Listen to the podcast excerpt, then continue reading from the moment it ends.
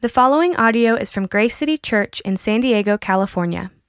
More information about Grace City Church is available at grace city s d dot com. For we know that the law is spiritual, but I am of the flesh, sold under sin. For I do not understand my own actions. For I do not do what I want, but I do the very thing I hate. Now if I do what I do not want, I agree with the law that it is good. So now it is no longer I who do it, but sin that dwells within me. For I know that nothing good dwells in me that is in my flesh. For I have the desire to do what is right, but not the ability to carry it out. For I do not do the good I want, but the evil I do not want is what I keep on doing. Now if I do what I do not want, it is no longer I who do it, but sin that dwells within me. So I find it to be a law that when I want to do right, evil lies close at hand. For I delight in the law of God in my inner being, but I see in my members another law, waging war against the law of my mind, and making me captive to the law of sin that dwells in my members. Wretched man that I am!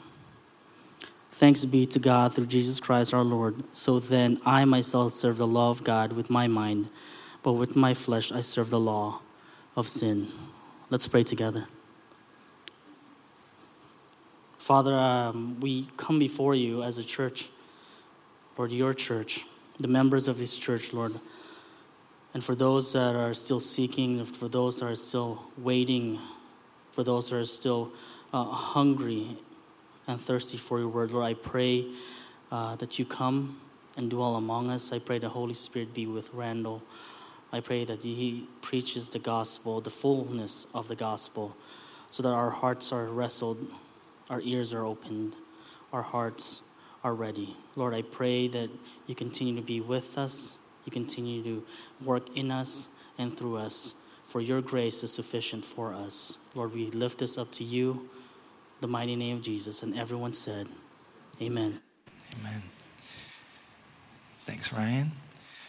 All right, good morning, everyone. All right, just as Ryan said, if you have your Bibles this morning, turn to Romans chapter seven. Uh, if you're new this morning, welcome. My name is Randall. Um, I'm the pastor of Grace City. And, uh, you know, last week we were able to celebrate three years. And it was just this exciting time to get together and celebrate all that God has done. And I'm telling you, I am immensely humbled by all the work that God has done in our community and just in our church body here. And so um, glad you're here with us this morning. Uh So we're in this new series called "The Struggle Is Real," and, and I and I feel like it it's timely.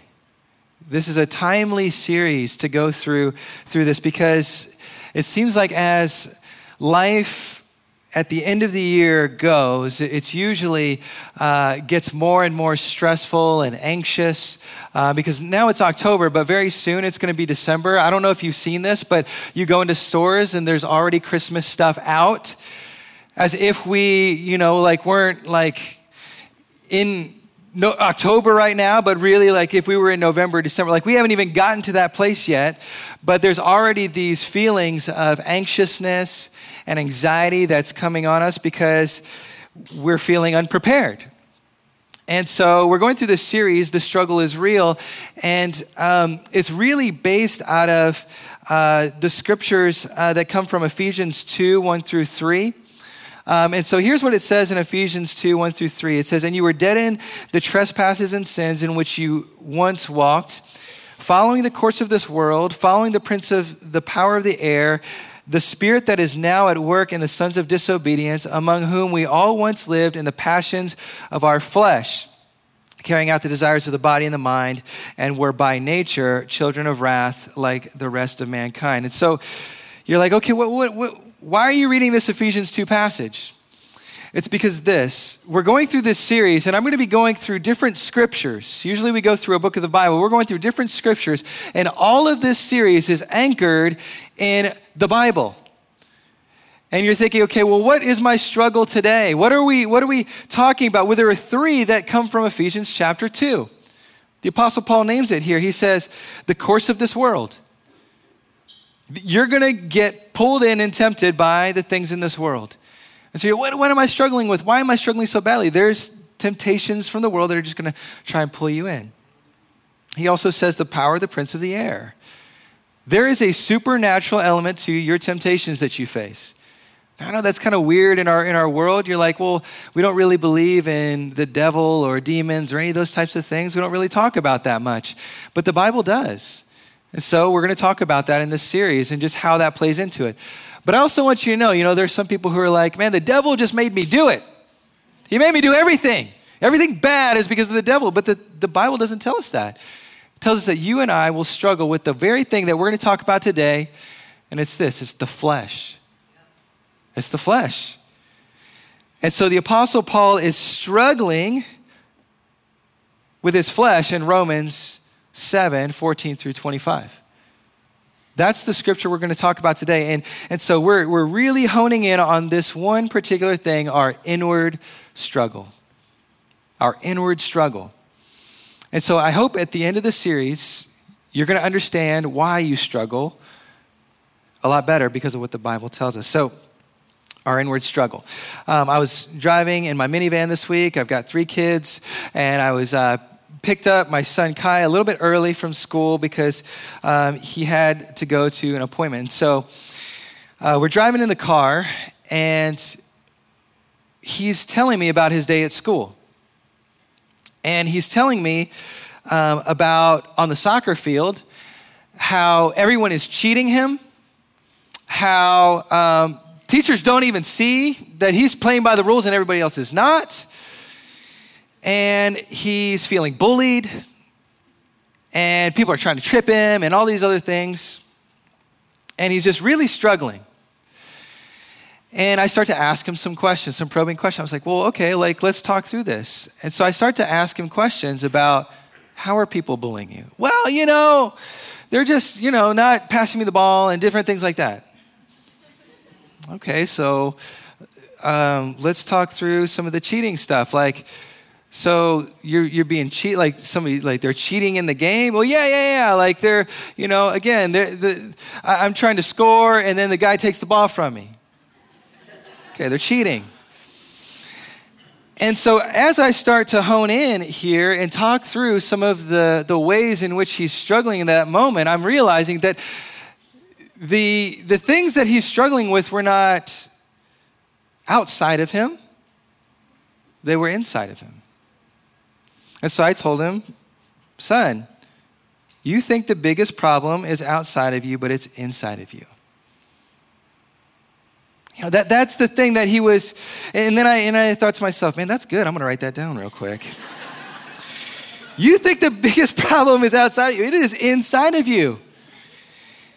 You see, see for many of us, this is our biggest struggle. We, we think that it's our circumstances. We think that it's other people, our job, all of these external things. But the Apostle Paul points out that all of us have this very deep struggle that we can often overlook. We can offer, oh, overlook and think that it's something else or somebody else, but he says, look inside. The problem is not out here, it's in here. And what he says is that we can't resolve that very problem. You know, in two thousand seven, philosophy professor at San Francisco State University, Jacob Needleman, wrote a book entitled this, Why Can't We Be Good? Why Can't We Be Good? And here's his synopsis of this book that he writes. Secular writer, he's not a Christian writer, but here's what he says. He says, the ultimate question of human nature, why do re- we repeatedly violate our most deeply held values and beliefs? For all our therapies, resolutions, self-help programs, and the vast religious and ethical literature available to men and women today, we ter- return again and again to the same limiting and predictable behaviors, vowing to do better next time. Vowing to do better next time. Now, this book, when it came out, it got mixed reviews.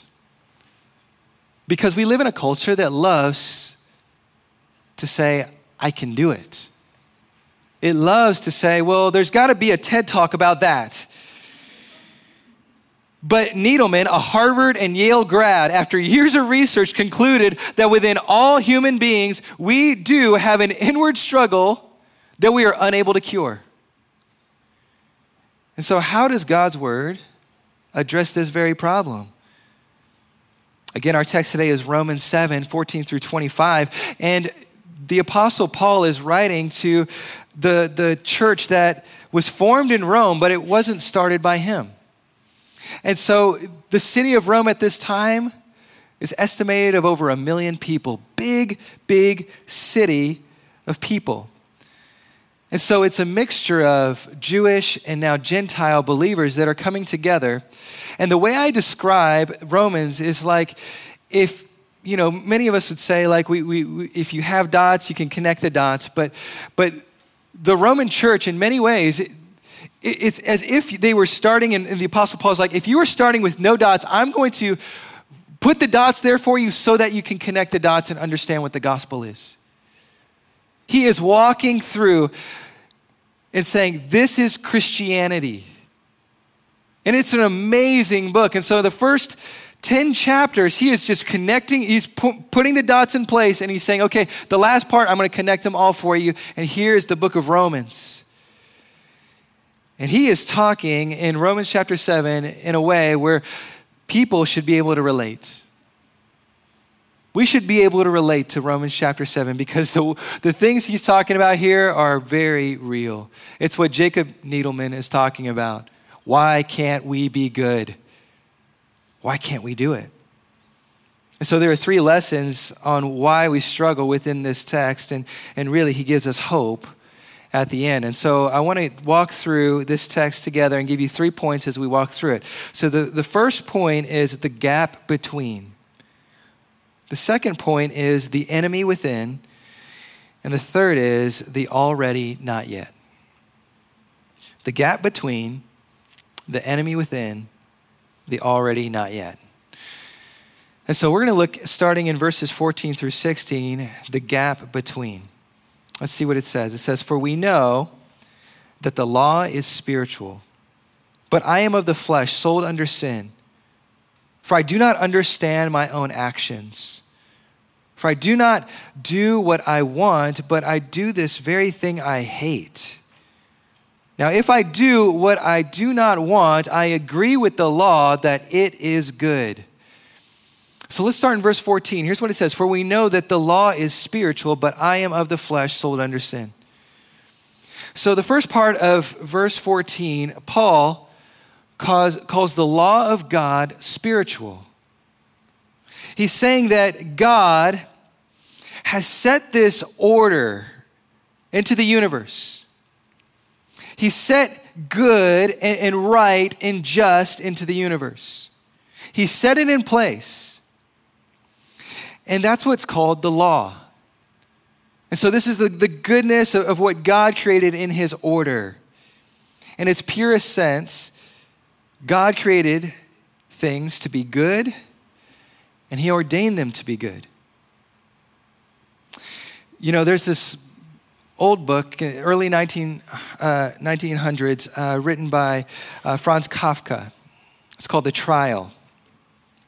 And The the main character, Josef K, he wakes up one morning to two policemen in his room.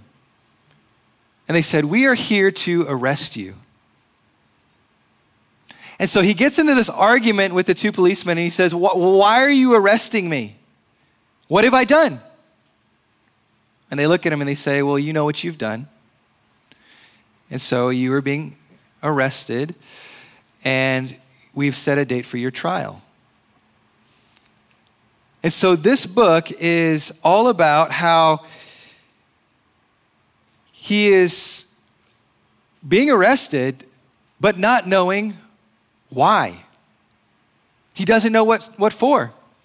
There's a part in the book which is really strange. They say, well, he, he's talking about his work. They say, well, you can go to work. You can go live and do your normal life, but you're under arrest. It's like, well, what is this? What does this even mean? And so by the end, he, he's put on trial. And again, he does, throughout the book, you don't know why he's put on trial. He's saying to himself, what, what law did I break? And so I want you to know today, that's not how the God of the Bible is. He doesn't just come into our room and, and, and wake us up one morning and say, well, you're under arrest. For what? You're going on trial. For what? No. See, many of us today, we say we struggle because we hear the word law and we say, law, God's law. I've never read the Bible before. I don't know God's law. But again, connecting the dots all the way back from Romans chapter one, Paul tells us that God is not just this invisible authority that breaks into our room and says you're on trial, but he says he's made it clear what he demands. He's made it clear what he demands. Back in Romans chapter one, verses twenty through twenty-one, he says this. It says, for since the creation of the world, God's invisible qualities, his eternal power and divine nature have been clearly seen, being understood from what has been made, so that people are without excuse. For although they knew God, they neither glorified him as God nor gave thanks to him, but their thinking became futile and their foolish hearts were darkened. See, there is something within all of us where we say there, there has to be a God. And there's there is some level of, I know what is right and what is wrong. We don't know it in its fullness and all of those things. But even Francis Schaeffer once said, if we just were judged based on the things that we said you ought to do, ought to do, right? Like if, if we were, if we had this recorder on us that said you ought, to, all the things that we said, this is what you ought to do. This is the kind of person you ought to be. And we were judged just based off of that. We would say, I have not lived up to even what I thought we ought to do. Right? It's the struggle. Why can't I be good? Why, why do I have these struggles within? The Apostle Paul says this. He says, I am of the flesh, sold under sin. See, this is the reality that as we look at our world, we say it's not as it should be. It's not as it should be. And it's because in Genesis chapter three, sin broke into the world. It broke into the world and it broke into our lives and it broke into our hearts and it broke into who we become. People that are just struggling with sin again and again.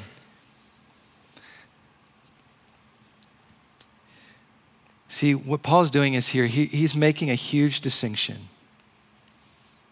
See, there is a huge gap between God and us. See, God is always right in his ways. He's always right in what he does.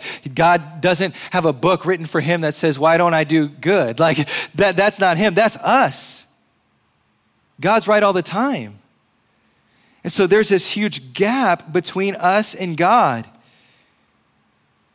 And it's something that we can't atone or bridge. And Paul is wanting us to feel the weight because he feels the weight of that. See, for some of us today, when we hear the word sin, we cringe. We may think, well, that's just too hard, harsh of a word. You know, I know I make mistakes and all, but sin, nah, I'm not a sinner. Addressing this topic, Carl Menninger, again, a non-Christian American psychiatrist, in nineteen seventy-three said, wrote a book called Whatever Became of Sin. And here's what he says. He says, is no one no, any longer guilty of anything? Guilty perhaps of a sin that could be repented of or atoned for? Anxiety and depression, we all acknowledge, and even vague guilt feelings. But has no one committed any sins? Where indeed did sin go? What became of it? I believe there is sin, which is expressed in ways which cannot be subsumed under verbal artifacts such as crime, disease, delinquency, deviancy. There is immorality, there is unethical behavior, there is wrongdoing, and I hope to show that there is usefulness in retaining the concept, indeed, the word sin. That's from again, a secular writer. The Bible does not mince words with us, but tells us our true problem, our true struggle, deep within us is this problem of sin. It's sin. And it reinforces this gap between us and God. You're like, aren't I glad I came to church today? Like, okay, great. It's not the end of the message. There's hope here, okay? So secondly, Paul addresses, number two, the enemy within. But we got to understand like what we're going up against here, the enemy within. So look at verse eighteen. For I know that nothing good dwells in me, that is in my flesh. For I have the desire to do what is right, but not the ability to carry it out. Then down to verse twenty-two and twenty-three. For I delight in the law of God in my inner being, but I see in my members another law waging war against the law of my mind and making me captive to the law of sin that dwells in my members. Paul now talks about this war that is raging within him. It is a war going on. Look at verse eighteen. He says, for I have the desire to do what's right. But then he says, but not the ability to carry it out. Like, I want to do this. I want to be this. I, I, I'm trying. But he says, I do not have the ability to carry it out, to have that consistency. See, there is a desire, but an inability. Here's what it boils down to. You and I have a monster that lives within us, and it's too strong to overcome. I think that's why in many ways the story of Jekyll and Hyde really helps us to uh, understand what we feel like at times. See, whether Christian or not today, all of us, if we're honest, have had moments that have scared us. Moments where we thought to ourselves, I can't believe I did that. I can't believe I said that. I never thought I was capable of that. I think it's fitting in the month of October, Wes Craven says, the first monster you have to scare the audience with is yourself. There has to be moments where we think to ourselves, why did I do that? Why did I say that? And we we use excuses like, well, that's not really me. That's not the real me. But then who was it? Right? Like, who was it? In many ways, we try to use that same tactic like my son was using. It's just the things that are outside of me. It's not really me. No, it is. It is us. And it's scary to face. On this verse, commentator Douglas Moo writes, he says, uh, Paul, his point is that the Jew under the law, and by expression, other non-Christians do have a genuine striving after the right as defined by God. But this striving after the right, because of the unbroken power of sin, can never so take over the mind and will that it can effectively and consistently direct the body to do what is good. He's saying there's a power too strong for you and I to break. It's too much. It's too heavy. And like I said again, we love motivational speeches. But that's not what Paul's doing here. He's not trying to pump you up to say, hey, go out there and be stronger and do better. Here's what he's saying. In conclusion, you can't do it. Not a great motivational speech, right? Paul's doing what any good gospel preacher would do. He's saying within your own strength, you can do nothing. You can't. But lastly, the good news. Paul gives us our lasting hope. Despite times we may feel hopeless, here's what it is. Here's our hope today. It's this. It, there's the already, not yet. There's the already, not yet, in verses uh, twenty-four through twenty-five. Here's what he says. He says, wretched man that I am, who will deliver me from this body of death? Thanks be to God through Jesus Christ our Lord. So that I myself serve the law of God with my mind, but with my flesh I serve the law of sin. Here's what's happening. Paul gives us this amazing clarity about our situation. an amazing clarity about our situation. Here's what, here's what it is. He's saying, Jesus has won the war. Jesus has won the war. Like, when Jesus was on the cross and he declared from the cross, his very last words were, "It is finished." He is saying the war is done. Jesus is victorious. Anyone who comes under the banner of Jesus and says, "I need Jesus,"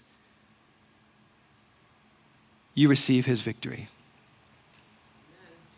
It covers you. That's why throughout the Bible it says, because of Jesus, we are made righteous. You are made right with God, not by asking the question, why am I not good enough, and trying harder. You are made right with God by coming under the banner of Jesus and saying, he lived rightly and did everything right and did all the things that I couldn't have done. And so it is him that covers me. See, how could the Apostle Paul say something as crazy as, "Wretched man that I am, who will deliver me from this body of death?" This is a person who said that he was the Hebrew of Hebrews. And if, if he were being judged based on all of his works, all of his goodness, all of the things that he had done, no one would surpass Paul. But yet he is looking back at his past and seeing it very clearly and saying that all of my works, all the things that I've done, are but filthy rags before a holy God. So much so that he said, "What a wretched man. What a wretched, what a wretched person."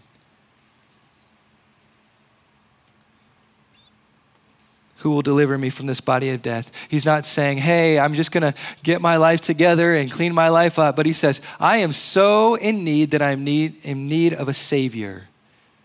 I need somebody to save me from the wretchedness of myself." And then he gives the answer, "Thanks be to God through Jesus Christ our Lord." You wanna know where salvation is found? The Apostle Paul said the only solution to his sin is Jesus Christ is Lord.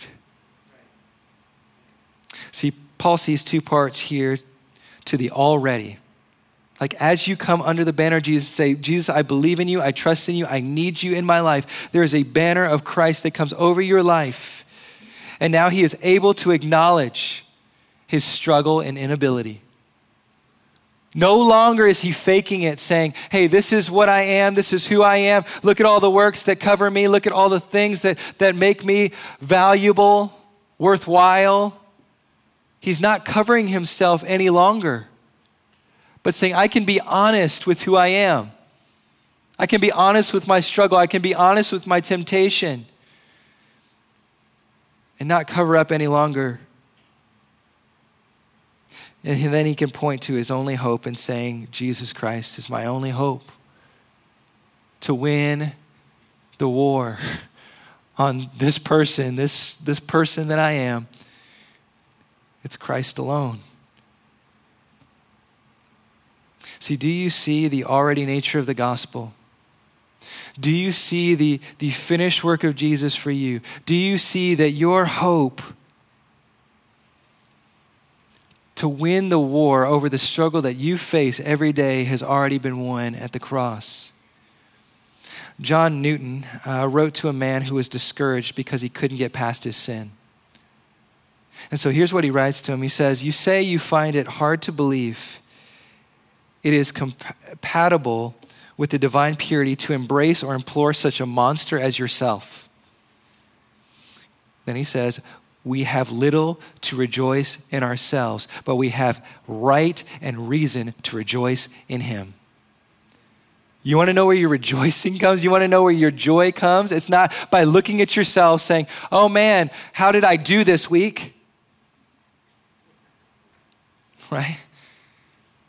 And putting our, our, our name up and saying, "Let me put a couple stars here and there next to my name," but it's saying, "Where do I rejoice?" It's finding that Jesus is worth rejoicing in because he covers me. He saved me. He loves me. He cares for me. If you embrace Christ today and you embrace and say, I am a Christian today, you have an amazing reason to rejoice because of what Jesus has done for you. But I love, this is what I love about the Bible. It's not unrealistic either. Because right after that, Paul says the not yet part of this verse. He says, yes, the war is won, but you still have a battle to fight. There still is a battle raging, even though the war has been won.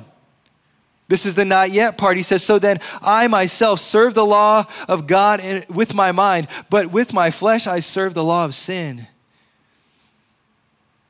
See, this is why even today, as you embrace Christ and say, I'm a Christian, you you say, I, I, I'm definitely not even close to where I need to be. I still have a lot of work that needs to be done in, in my heart, in my life, and I see a lot of things that are not where they need to be. And here's the thing, if this is a reality for the Apostle Paul, and you better believe it's a reality for Pastor Randall and anybody else in here, right? Like everybody else is still struggling with the battle. But God gives us everything we need to fight, everything we need to find victory. And so I want to give you today just some quick takeaways. And here's the question: how do we overcome our inward struggle? Let me ask you three questions. Three questions. First one is this. This is a, this is profound. This is going to lead to everything else that might be helpful for you today. But it's this: are you struggling? Really, like, are you struggling? Because if we're not struggling, then we don't realize that there's a battle. And so I want us to be aware today that for many of us, like, there is something raging within us that we have to see. And we might be blinded to the truth today. And so my question is, is this a battle for you every day? And this could be a test of whether you're a Christian or not. Because you're like, well, I don't know if I've ever struggled with sin before. I don't know if I've ever struggled in my life. Like, okay, let's talk, right? Like, let's talk. But th- this is this is serious. Like, are you struggling? Because if you're struggling, that's a good sign. It's a good sign. It's a sign that there's something that's fighting against that thing that's in us that's, that's not good. Right? So God wants to help us in this. And, and so, first question, are you struggling? Second is, do you know how to fight? Do you know how to fight? And so let me give you two practical, practical things. Um, first one is God's word. It is God's word. We have more Bibles accessible to us than probably any generation before us. We have it on our phone. We have paper. We, we have all of it. Like, it's all there. We have Christian bookstores, right? Like, that is like, we have access. Most of us have Amazon, right? It's like you can go on there and get a Bible. And, and for us, like, there's so many different translations that can help us as well. But how did... Here's what we have to, how did Jesus fight off the temptations of the devil? How did he fight those off? With the word of God. John Bunyan wrote Pilgrim's Progress. In the front of his Bible, right here, this is what they found written in it. Either this book will keep you from sin, or sin will keep you from this book. That was written in, on the inside of his Bible. This was a man that was imprisoned for preaching the gospel. And he knew that he needed God's word to uphold him and sustain him. And so, do we know how to fight?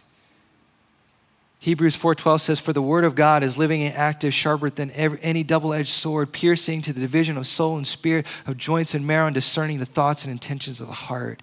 Like, it pierces us. It comes down deep into our lives. That's why some of us right now are saying, I'm, I'm resonating with what, what's being said. It's not me. It's this. It is God's word. And he's wanting to say something to us, and he's wanting to help us to fight the battle and the struggles that we face. So do we know how to fight? Let me give another suggestion. So just knowing God's word, right? Jump in a city group maybe and just saying, hey, I need somebody to, to help. Like, I want to walk through God's word. But second is this, being wise. Genesis four seven says this. God is saying this to Cain. He says, sin is crouching at your door. It desires to have you, but you must rule over it.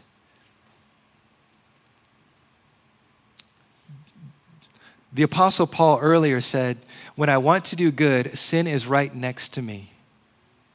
The evil is right next to me. You have to know that, like, when you're like walking and, and going in the direction that God wants for you, you have to know that there's going to be some things that are going to try to hold you back. And it's just being wise and knowing that those things are there. And so let me ask you, are you putting yourself in places that will open the door to sin? Let me be real, guys. Are you staying up way too late at night? Because those are the things that are going to open up the doors to sin. It's like you have to know that sin is just crouching. And I don't know what it is with guys, but like right around probably ten o'clock, your, your mind just starts going haywire, right? You're not thinking clearly. And so what I'm saying is that through God's word, like, would we come to him and just say, okay, are we opening the door? Social media follows, right? Like, it's all over Instagram, like all this stuff that we're just consuming, going certain places and putting ourselves in, in certain places. Like, are we being wise with this? Because these could be opening the doors to our flesh and making that inward struggle even stronger. Lastly, last question. Have you trusted God to kill sin in your life? Here's my first encouragement. If you're like, where do I start? Read through Romans seven and then read through Romans eight. Romans eight is amazing. I love Romans eight. Okay, so I encourage all, like, read Romans eight this week, and that's how it's, this is really gonna help you know how to fight. But here's the hope. In Romans eight thirteen, it says, for if you live according to the flesh, you will die, but by the Spirit you put to death the deeds of the body, you will live. Do you know how sin is killed in your life? It's not because you've got this sword and you're just whoop, whoop, whoop. You know, like, I'm the hero of the story. I am just over here killing all this sin in my life. Look at me. No. It's not a video game or something, you know what I mean? Like, it's not any of those things. Like, it is the Spirit of God. And John Owen once said in this book, Sin and Temptation, which it's a crazy, I like highlighted everything. It was, it was amazing. But he says, be killing sin or it will be killing you. You're like, how? How do I do it? By handing it over. By handing it over. C S Lewis, in his book, The Great Divorce, has this illustration. And it's this, it's this person holding onto a red lizard. And this red lizard represents lust in this man's life. And the lizard is just whispering things in his ear. And there's an angel standing in front of him with a huge sword.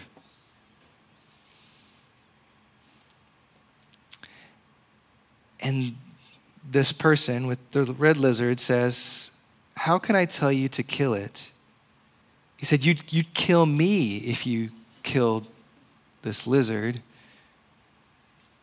The angel speaks back to him, it is not so. He says, well, why? You're, you're hurting me right now, just being in my presence. He says, I never said I wouldn't hurt you. I said I wouldn't kill you. Suddenly, the lizard began chattering loudly to this man, saying, be careful. He can do what he says. He can kill me. One fatal word from you, and, and you will, and he will. Then you'll be without me forever and ever. I'll be so good. I admit, I, I've always gone too far in the past, but I promise I, I won't do it again. Isn't that like sin? I promise I won't do it again.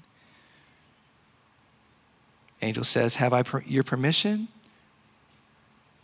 You're right. It, it would be better to be dead than to live without this creature. Then I may, ah, go on, take it.